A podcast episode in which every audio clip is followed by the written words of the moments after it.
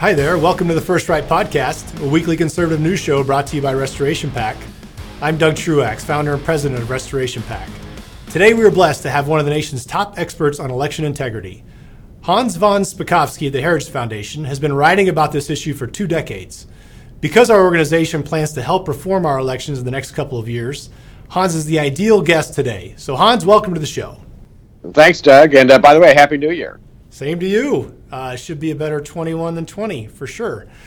Um, so, so uh, all right. So going into this election, uh, you you warned us uh, we were headed for problems with the absentee ballots. Uh, turns out Right. you were you were very right about that. So give us just overall your thoughts on the 2020 election.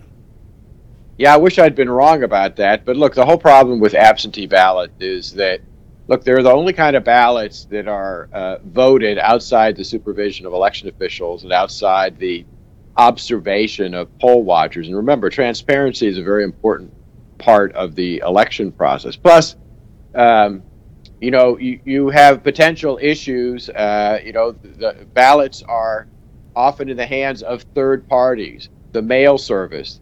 The mail service may not get them back in time.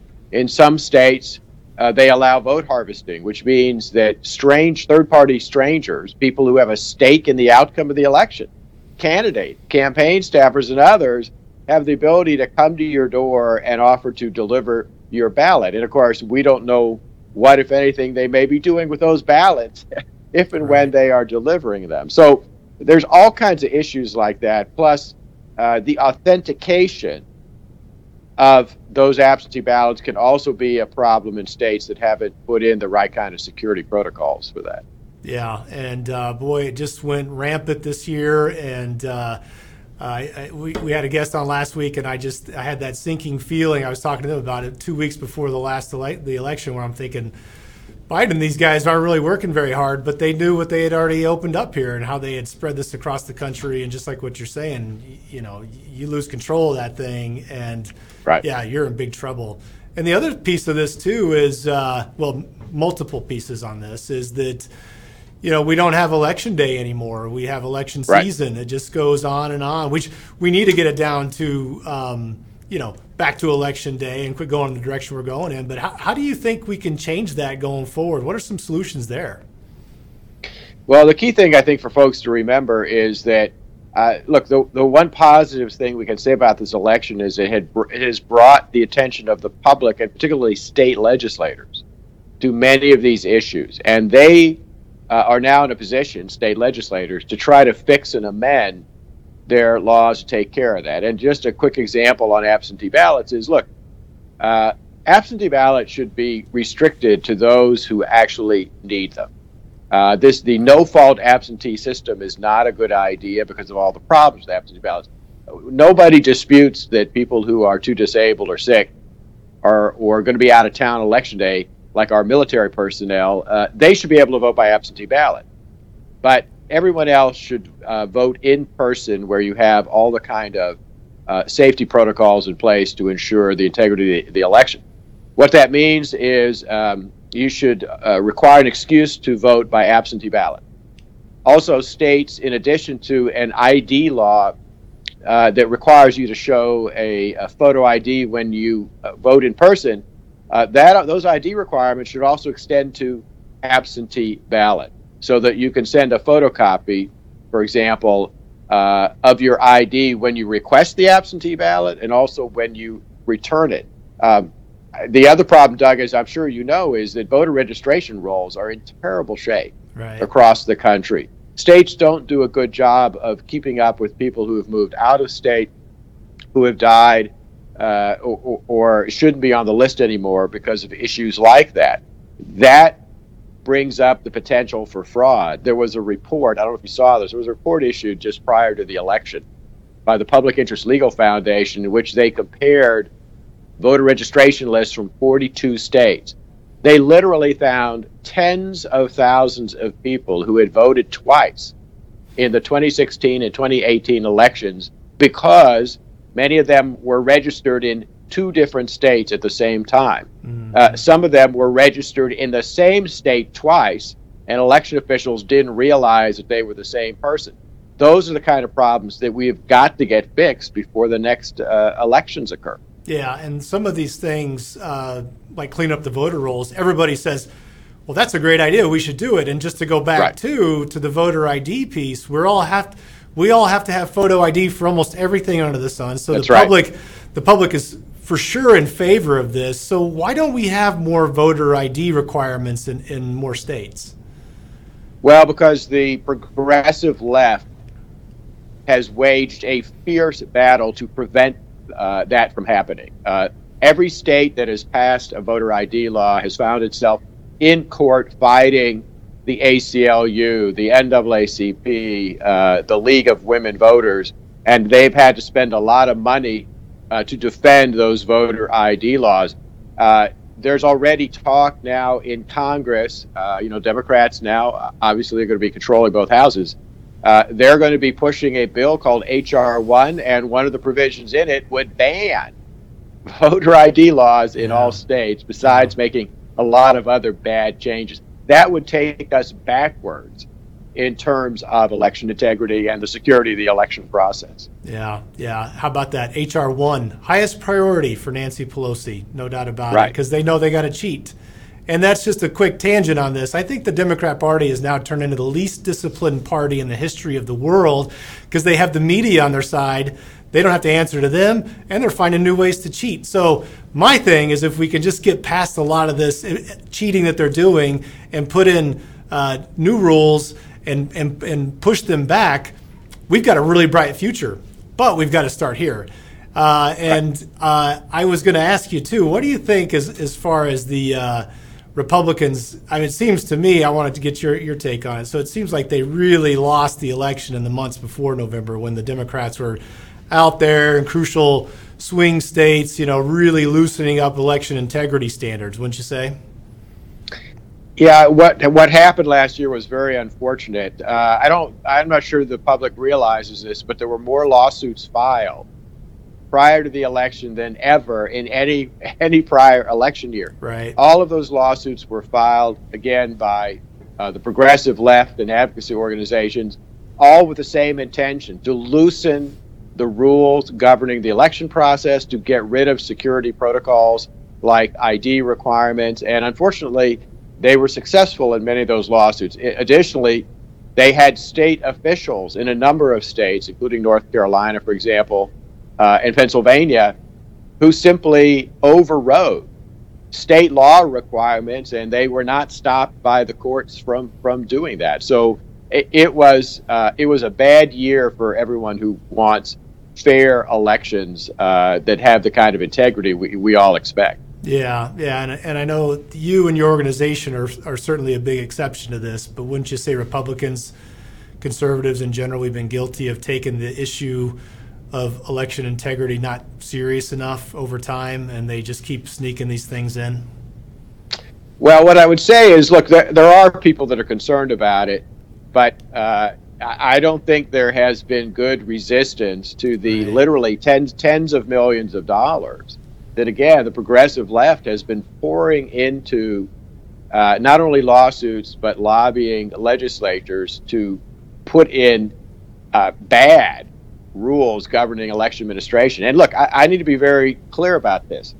Um, what I want are fair elections. You know, ones in which whoever wins, whichever uh, political candidate wins, whichever party they represent, everyone looks at that and says, well, we might not have liked the person who won, but we all believe it was a fair process. Right. And that's what right. we need in our election system. That's right. Yeah. Without that, we're on a on a bad path. And uh, we're seeing it play out right now. So turning then to you know we talked about the voter ID piece. We know we need to get that right. done, but um, when you think about reforms that are out there that that that would make a big difference going forward, are there a couple in your mind? Just you know you're the, you're an expert in this spot.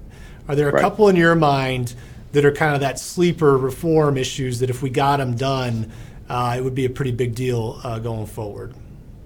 Well, the biggest one is ID for both in person and absentee balloting. Another one is requiring proof of citizenship when individuals register to vote.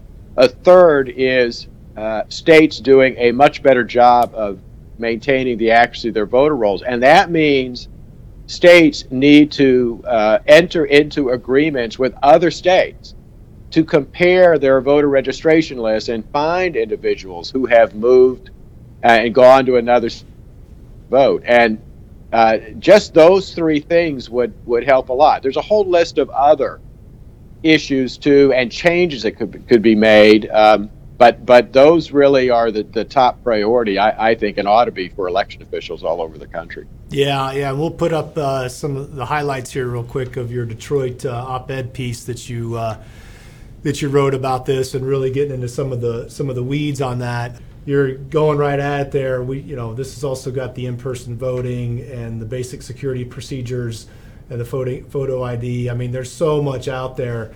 Uh, but yeah, that's you know, in your estimation, if we got that stuff done, you know, we we kind of we kind of talk about how much cheating is going on. Is it one percent or two percent that we have to beat the Democrats by? Is it now up to six percent?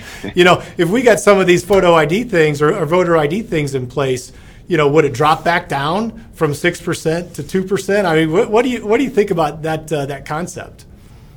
Well, look, I, I I don't know what to tell you about that. Uh, what I can tell you is that election fraud does occur. We know what happens. You highlighted our election fraud database at the Heritage Foundation, where we uh, uh, we list proven cases of fraud from across the country. Uh, I, I, have to tell you, unfortunately, you you find both parties or people who who are members of both parties uh, do uh, participate sometimes in in fraud. So it's not just a one party thing. In fact uh, one of the things you'll find in our database is sometimes it's people within the same party stealing from other members of the same party, particularly in primary elections, which is one of the places we've seen uh, the kind of fraud that can change the outcome uh, of an election. But the, the thing to remember is this we have close elections all the time in right. this country, particularly at the local level. And that's where even a little bit of fraud could change the outcome of an election. Yeah, yeah. And that's a great point you make, too, about uh, cheating in primaries and things like that. And it just does all come down to we got to get closer and closer back to the absolute truth of who people really want to vote for, who did they vote for, did each vote count, and all of that. Right. So, yeah, for sure. Um, so if you if you think about uh, documenting voter fraud and you and you're thinking about you know this 2020 situation that we we've got even if it took months to uncover where are some areas that investigators could look uh, inside the 2020 election for some real real vote fraud that could you know be prosecuted?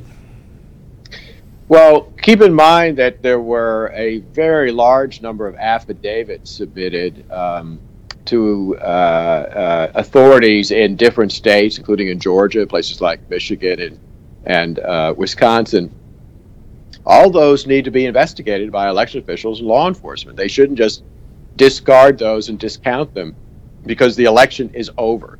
Each one of those should be investigated to see whether it's credible or not, to try to find out whether or not uh, election laws were, were violated, and anyone who violated those laws needs to be criminally prosecuted.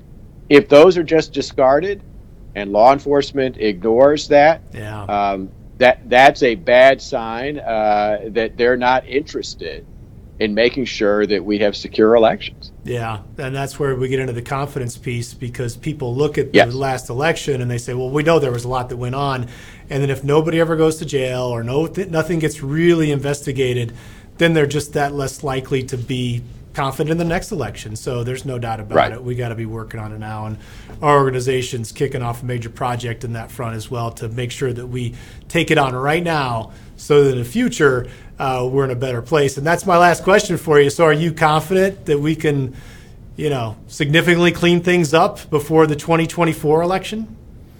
I do if state legislatures uh, use the past election lessons to act and a change and, a, and fix their laws and put in the kind of remedies we've discussed. And if Congress stays out of this and doesn't pass a bill like H.R. 1 that would actually make things worse. Yeah, right. So those are some big asks. But yeah. I know conservatives are fired up, and uh, as long as we can uh, hopefully keep the House at bay. And uh, it's not great that we lost Georgia, but we can we can do everything that we possibly can to keep this from happening, and we have to. Otherwise, uh, uh, we don't want to get to a place where people in our country have lost confidence in the elections. That's for sure. So, well, right. Hans, uh, thanks so much for coming on. Love to have you back on in the future. Talk more about this. It's gonna be a hot topic this year. Yeah, thanks for having me, and, and uh, happy to come back anytime. Well, all right. That's our show for today. Thank you so much for tuning in and for supporting conservative media. Don't ever forget, working together and staying diligent, we conservatives can bring our country back to true greatness. So until next time, let's all keep praying that God will continue to bless America. First Right, a new kind of news summary without liberal slant. Every morning in your inbox, always free. Subscribe now at restorationofamerica.com slash first or text first to 1 312 820 9167.